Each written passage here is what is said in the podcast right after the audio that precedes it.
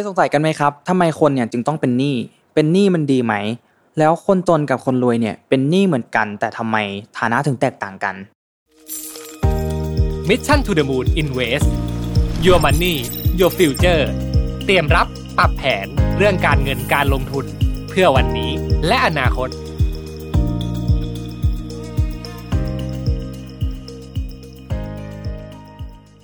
สวัสดีครับ ยินดีต้อนรับเข้าสู่รายการ Mission to the Moon Invest นะครับอยู่กับผมชาติภูริวัตรครับ เคยสงสัยกันไหมครับทำไมคนเนี่ยจึงต้องเป็นหนี้เป็นหนี้มันดีไหม แล้วคนจนกับคนรวยเนี่ยเป็นหนี้เหมือนกัน แต่ทำไมฐานะถึงแตกต่างกัน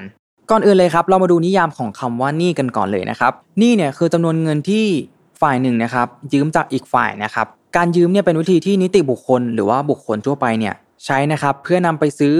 สิ่งของที่ราคาสูงนะครับที่อาจจ่ายไม่ได้นะครับ ถ้าหากไม่มีเงินที่ยืมมานะครับ ผู้ยืมเนี่ยจำเป็นที่จะต้องจ่ายดอกเบี้ยด้วยนะครับ ซึ่งมันก็เป็นค่าธรรมเนียมในการขอกู้ยืมนั่นเองครับ โดยปกติแล้วเนี่ยก็จะคิดเป็นเปอร์เซ็นต์จากเงินต้นที่ขอยืมไปนะครับ ธนาคารเนี่ยแล้วก็สถาบันทางการเงินต่างๆเนี่ยก็จะเสนอผลิตภัณฑ์ทางการเงินนะครับ ให้กับผู้ที่ขอกู้ยืมนะครับ วิธีการกู้ยืมเงินแบบต่างๆนะครับ หลายสถาบันเนี่ยก็ตั้งใจให้บุคคลทั่วไปเนี่ยสามารถกู้ยืมเงินได้นะครับ เขาก็จะเสนอผลิตภัณฑ์ทางการเงินมารูปแบบต่างๆ มากมายเลยนะครับ ผู้กู้เนี่ยก็จำเป็นที่จะต้องศึกษานะครับ แล้วก็ดูสถานการณ์ของตัวเองนะครับ ว่าต้องการกู้เงินประเภทไหนนะครับ เพื่อสิทธิประโยชน์ของตัวเอง เงินกู้ครับหรือว่าสินเชื่อส่วนบุคคลนะครับ ก็คือยอมให้บุคคลเนี่ยยืมเงินก้อนใหญ่นะครับ ที่จะจ่ายคืนตามกำหนด เวลาต่อเนื่องนะครับที่ได้ระบุเอาไว้ได้ตกลงกันไว้ตั้งแต่แรกนะครับ เงินกู้เนี่ยก็จะมีการค้ำประกันก็ได้นะครับ หรือว่าไม่มีก็ได้นะครับ ชนิดของเงินกู้เนี่ยก็มีหลายชนิดนะครับ เช่นสำหรับรถยนต์นะครับ หรือว่าสำหรับการศึกษานะครับ หรือว่าจะเป็นการรวมหนี้เป็นก้อนเดียวนะครับ และการกู้เงินด่วนนั่นเองครับ ผู้เสนอเนี่ยก็คือธนาคารนะครับ แล้วก็สหกรณ์ออมทรัพย์เพื่อการเคหะ และก็สถาบันทางการเงินอื่น ๆนะครับ ที่เสนอเงินกู้ ทั้งหมดนะครับ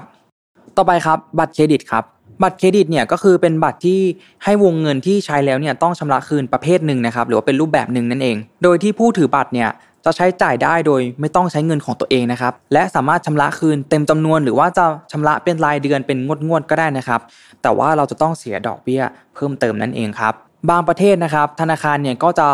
ออกบัตรให้ 2 ประเภทนะครับ ก็คือบัตรเดบิตและบัตรเครดิตนะครับ บัตรเดบิตเนี่ย เราจำเป็นที่จะต้องมีเงินอยู่ในบัญชีนั้นก่อนนะครับ เราถึงจะใช้บัตรเดบิตได้ ก็คือเราเนี่ยนำบัตรเดบิตไปใช้จ่ายใช่ไหมครับ เงินเนี่ยก็จะถูกตัดออกจากบัญชีธนาคารของเรานะครับ แต่บัตรเครดิตครับก็อย่างที่กล่าวไปข้างต้นเลยว่า เราเนี่ยไม่จำเป็นต้องมีเงินในบัญชีก่อนนะครับ แต่ว่าเรามีวงเงินในบัตรเนี่ยเราก็สามารถไปใช้จ่ายซื้อของได้ และเราก็ต้องจ่ายชำระเงินคืนตามที่รูดไปนั่นเองครับ ต่อมาครับการจำนองครับเป็นการ กู้เงินระยะยาวนะครับ โดยทั่วไปแล้วเนี่ยก็จะเป็นการเอาอสังหาริมทรัพย์ของเราเนี่ยไปจำนองไว้เพื่อขอกู้เงินออกมานะครับ และถ้าเราเนี่ยไม่สามารถชำระหนี้ได้ตามที่ระบุไว้เนี่ยเราก็อาจจะโดนยึดอสังหาริมทรัพย์นั้นไปก็ได้นะครับ ต่อไปครับคือสหกรณ์เครดิตยูเนียนนะครับสหกรณ์เครดิตยูเนียนเนี่ยก็เป็นองค์กรที่ไม่แสวงหาผลกำไรนะครับ โดยให้บริการเงินออม สินเชื่อและบริการทางด้านการเงินอื่น ๆ ให้แก่สมาชิกนะครับ ผู้ยืมเนี่ยจะต้องเป็นสมาชิกของสหกรณ์นะครับ จึงจะสามารถยืมเงินจากสหกรณ์นี้ได้นะครับ ขนาดและสินทรัพย์เนี่ยก็จะแตกต่างกันไปในแต่ละแห่งนะครับ และความเป็นเจ้าของของสหกรณ์เครดิตยูเนียนเนี่ยก็จะไม่มีผู้ถือหุ้นนะครับ มีแต่สมาชิกเท่านั้น ต่อมาครับเรามารู้จักกับ credit rating กันบ้างนะครับ ก่อนที่ทุกๆคนเนี่ยจะกู้เงินได้เนี่ย ก็จะต้องมีการเช็ค credit rating กันก่อนนะครับ มันก็คืออันดับความน่าเชื่อถือนั่นเองนะครับ คือการที่ผู้ให้กู้เนี่ยประเมินความสามารถในการทำตามข้อผูกมัดทางด้านการเงินนะครับ ระหว่างบุคคลหรือจะเป็นองค์กรก็ได้นะครับ โดยยึดตามประวัติด้านสินเชื่อนะครับ และผู้ให้กู้เนี่ยสามารถตัดสินใจได้ว่า เราควรให้กู้เท่าไหร่ดี หรือว่าคิดอัตราดอกเบี้ยเท่าไหร่ดีนะครับ การมีหนี้ค้างชำระในระดับที่สูงเนี่ยหรือว่าผิดนัดชำระนะครับหรือว่าจะเป็นการจ่ายล่าช้าก็ตามนะครับ ประวัติพวกนี้เนี่ยก็จะส่งผลด้านลบต่อเครดิตของบุคคลนั้นๆ ซึ่งตัวเราเองเนี่ยสามารถไปตรวจสอบได้นะครับ ก็มีผ่านเว็บไซต์หลากหลายแห่งเลยนะครับ ที่ช่วยตรวจสอบเครดิตของเรานะครับหรือว่าเครดิตบูโรนั่นเองนะครับและถ้าหากเราจำเป็นที่จะต้องกู้เงินจริงๆเนี่ยเราก็ควรปรับปรุงอันดับคะแนนความน่าเชื่อถือของเราให้มันเพิ่มมากขึ้นด้วยนะครับ เอาละครับ แล้วทำไมคนเราจึงต้องเป็นหนี้ ส่วนใหญ่แล้วเนี่ยคนจะกู้เงินมาเนี่ยใช้ซื้อของหรือว่าใช้ลงทุนในสิ่งที่พวกเขาเนี่ยมีเงินไม่มากพอที่จะทำได้นะครับ การยืมเงินมาเพื่อลงทุนเนี่ยบางทีเนี่ยก็ให้ผลตอบแทนมากกว่าที่คิดไว้ด้วยนะครับ แต่นี่ที่ยืมมาเนี่ยก็ต้องชำระเต็มจำนวนบวกดอกเบี้ยด้วยนะครับ แล้ววิธีการทำงานมันเป็นอย่างไร ในบางประเทศนะครับ หรือว่าบริษัท หรือแม้แต่บุคคลทั่วไปก็ตามเนี่ยต่างก็นำเงินที่ติดหนี้เนี่ยมาใช้ในการ บริหารงานทั้งนั้นนะครับ การเป็นหนี้เนี่ยอาจเป็นวิธีที่เป็นประโยชน์ในการกระจายค่าใช้จ่าย ในการซื้อการลงทุน ในการบริหารจัดการธุรกิจนะครับ หรือว่าการบริหารจัดการเงิน อย่างไรก็ตามเนี่ยวิธีนี้เนี่ยก็เป็นอันตรายนะครับ หากเราเนี่ยไม่สามารถชำระหนี้คืนได้นะครับ แล้วก็ยกตัวอย่างการจำนองเพื่อซื้ออสังหาริมทรัพย์นะครับ นี่ก็ถือว่าเป็นการเป็นหนี้ที่ดีนะครับ เพราะว่ามีไม่กี่คนเท่านั้นนะครับที่สามารถซื้อบ้านด้วยเงิน ก้อนเดียวได้นะครับ และหลาย ๆ คนอย่างที่เขาบริหารจัดการเงินเก่ง ๆ นะครับ ไม่ว่าเวลาที่เขาจะซื้อรถยนต์หรือว่าจะซื้อบ้านนะครับเขาก็ไม่อยากนำเงินก้อนเนี่ยไปซื้อทีเดียวนะครับเขาเนี่ยนำเงินก้อนเนี่ยไปกระจายลงทุนนะครับ หรือว่าไปลงทุน แล้วค่อยนำผลตอบแทนของเงินลงทุนนั้นเนี่ยมาผ่อนบ้านผ่อนรถนะครับ ซึ่งเขาก็จะได้ทั้งบ้านได้ทั้งรถและเขายังมีสินทรัพย์ที่สร้างความมั่งคั่งให้เขาได้เรื่อย ๆ ด้วยนะครับ ซึ่งบางคนก็มองว่าเป็นข้อดีนะครับ แต่บางคนเนี่ยก็อาจจะสบายใจที่จะเอาเงินเนี่ยไปซื้อสินทรัพย์ทีเดียวเลยก็ได้นะครับ ซึ่งมันก็ไม่มีผิดไม่มีถูกนะครับ แล้วก็มีตัวอย่างอีกมากมายนะครับที่เป็นหนี้เสียนะครับ ที่คนยืมเงินเนี่ยเพื่อเอาไปซื้อสิ่งของต่างๆ ที่ไม่จำเป็นนะครับ และมักต้องเสียดอกเบี้ยแพงนะครับ สุดท้ายเนี่ยคนเหล่านี้เนี่ยก็จะพบว่าการจ่ายดอกเบี้ยเงินกู้ที่มากกว่าที่พวกเขาจัดการได้เนี่ยก็จะนำไปสู่การกู้ยืมเงินเพิ่มมากขึ้นนะครับ เพื่อมาจ่ายดอกเบี้ย และผู้กู้เนี่ยก็ไม่เคย ตัดเงินต้นที่ยืมมาแต่แรกได้เลยนะครับ ทีนี้เรามาดูตัวอย่างกันบ้างครับ ตัวอย่างแรกครับ ผู้ซื้อ A นะครับเขาเนี่ยนำเงิน 50,000ปอนด์นะครับเป็นเงินทุนของเขาเนี่ยซื้อบ้านหนึ่งหลังนะครับเขาก็จ่ายเงินเต็มจำนวนเนี่ยให้กับผู้ขายไปเลยนะครับหนึ่งปีต่อมาเนี่ยผู้ซื้อ A เนี่ยก็ขายบ้านไปในราคา 55,000 ปอนด์ครับเขาก็ได้กำไรมา 5,000 ปอนด์นะครับต่อมามาดูตัวอย่างที่ 2 กันบ้างครับ ก่อนอื่นเนี่ยฉันอยากให้ทุกคนเนี่ยได้รู้จักกับคำว่าการใช้อัตราทดกันก่อนเลยนะครับ หรือว่าในภาษาอังกฤษเนี่ยมันก็คือ average นะครับ ซึ่งจริง ๆคำนี้เนี่ยเรามักจะเจออยู่ในตลาดหลักทรัพย์ ตลาดทุน ตลาดหุ้นตลาดคริปโตนะครับ แต่ว่าในที่นี้เนี่ยมันก็จะหมายถึงการกู้ยืมเงินมาเพื่อใช้ซื้อสิ่งของ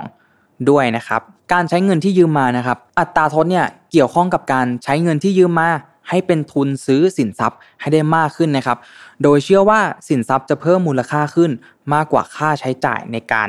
ยืมนะครับ ในตัวอย่างนี้เนี่ยผู้ซื้อ B นะครับซื้อบ้าน 10 หลังนะครับ โดยแบ่งเงินสดที่เขามีอยู่นะครับ50,000 ปอนด์เนี่ยเป็นเงินทุนของเขาเนี่ยเขาแบ่งเงิน 5,000 ปอนด์เนี่ยออกเป็น 10 ก้อนนะครับ และเขามีเงินยืมมานะครับอีก 450,000 ปอนด์ครับหมายความว่าผู้ซื้อเนี่ยก็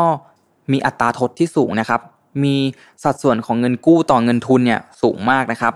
ก็การทำเช่นนี้เนี่ยก็มีความเสี่ยงมากนะครับ เพราะว่าเงินที่ยืมมาเนี่ยสี่แสนห้าหมื่นปอนด์บวกดอกเบี้ยเนี่ยก็เป็นเงินที่เยอะมากๆเลยนะครับ และจะต้องชำระคืนไม่ว่าจะขายบ้านได้เท่าไหร่ก็ตามนะครับ ในตัวอย่างนี้เนี่ยเมื่อเขาซื้อบ้านไป 10 หลังแล้วเนี่ยแล้ว 1 ปีต่อมานะครับเขาก็ได้ขายบ้านไปทั้งหมด 10 หลังนะครับ เขาก็จะได้กำไรบ้านหลังละ 5,000 ปอนด์นะครับ รวมแล้วเนี่ยก็เป็นเงิน 50,000 ปอนด์ครับ แต่อย่างไรก็ตามเนี่ยมันก็มีความเสี่ยงที่เงินพวกนี้เนี่ยอาจจะสูญมูลค่าไปนะครับ หากบ้านมันราคาลดลงนะครับ ซึ่งแน่นอนว่าการลงทุนเนี่ยมันก็ย่อมมีความเสี่ยงแน่นอนนะครับ เพราะฉะนั้นเนี่ยเราก็ต้องศึกษาให้ดีด้วยนะครับ นี่ก็เป็นเพียงการยกตัวอย่างมาให้ทุกคนเนี่ยได้เข้าใจกันนะครับ ต่อมาเนี่ยเรามารู้จักดอกเบี้ยกัน ให้มากขึ้นนะครับ ดอกเบี้ยเนี่ยเป็นค่าใช้จ่ายที่ต้องจ่ายเพื่อยืมเงินมานะครับ ซึ่งก็จะคิดเป็นเปอร์เซ็นต์จากเงินต้นนะครับ สินเชื่อหลายประเภทเนี่ยก็มีอัตราดอกเบี้ยที่แตกต่างกันนะครับ อัตราดอกเบี้ยเนี่ยก็มีทั้งแบบคงที่ตามระยะเวลาที่ได้กำหนดไว้นะครับ และก็มีแบบลอยตัวนะครับ ซึ่งแบบลอยตัวเนี่ยสามารถเปลี่ยนแปลงได้ทุกเมื่อเลยนะครับตามสภาพของเศรษฐกิจนะครับ ดังนั้นเนี่ยมันจึงเป็นเรื่องสำคัญมากเลยนะครับ ถ้าเราจะต้องกู้เงินเนี่ยเราก็ควรพิจารณาประเภทของดอกเบี้ยให้ดีด้วยนะครับ ก็อย่างที่ได้กล่าวไปตัวอย่างข้างต้นนะครับ หลายๆคนก็จะคิดว่าอุ้ยมันมีความเสี่ยงมากๆเลย เราไม่กล้าเสี่ยงขนาดนั้น ใช่ครับมันมีความเสี่ยงมากๆครับ และในที่นี้เนี่ยหลายๆ คนเนี่ยเคยเสี่ยงสูงมาแล้ว แล้วก็ทำผิดพลาดมาแล้วนะครับ เมื่อเราทำผิดพลาดเนี่ยมันก็จะมีคำว่าการล้มละลายเกิดขึ้นครับ เรามารู้จักกับคำนี้เพิ่มเติมกันเลยนะครับ การล้มละลายเนี่ยเป็นกระบวนการทางกฎหมายนะครับ ที่ปลดหนี้ให้กับ บุคคลหรือว่าบริษัทเนี่ยได้ทั้งหมดเลยนะครับ บุคคลและบริษัทเนี่ยสามารถประกาศล้มละลายได้นะครับ หากไม่สามารถชำระหนี้ได้นะครับ แม้ว่าจะใช้วิธีนี้เนี่ยในการเริ่มต้นใหม่ แต่มันก็จะมีผลที่ตามมาด้วยนะครับ เพราะว่าระดับความน่าเชื่อถือทางด้านการเงินเนี่ยมันก็จะไม่มีนะครับ รวมถึงความสามารถในการกู้ยืมเงินในอนาคตเนี่ยก็จะไม่สามารถทำได้นะครับ เป็นยังไงกันบ้างครับกับเนื้อหาในวันนี้นะครับหวังว่าทุกคนเนี่ยจะเข้าใจเรื่องหนี้กันมากขึ้นนะครับ การเป็นหนี้ที่ดีเนี่ยก็สามารถสร้างความมั่งคั่งในอนาคตให้กับตัวเราได้นะครับ นี่ก็เป็นเนื้อหาส่วนหนึ่งในหนังสือเงินทำงานอย่างไรนะครับ ถ้าใครต้องการที่จะอ่านให้ละเอียดมากขึ้นเนี่ยก็สามารถไปอ่านในหนังสือเล่มนี้ต่อได้นะครับ ก็หวังว่า EP ในวันนี้เนี่ยจะเป็นประโยชน์กับทุกๆคนนะครับ ถ้าใครชอบคลิปนี้เนี่ยก็กดไลค์กดแชร์ กด Subscribe Mission to the Moon ไว้ด้วยนะครับ แล้วเจอกันใหม่ใน EP หน้าครับสำหรับวันนี้ สวัสดีครับ Mission to the Moon Invest Your Money Your Future เตรียมรับปรับแผนเรื่องการเงินการลงทุน เพื่อวันนี้และอนาคต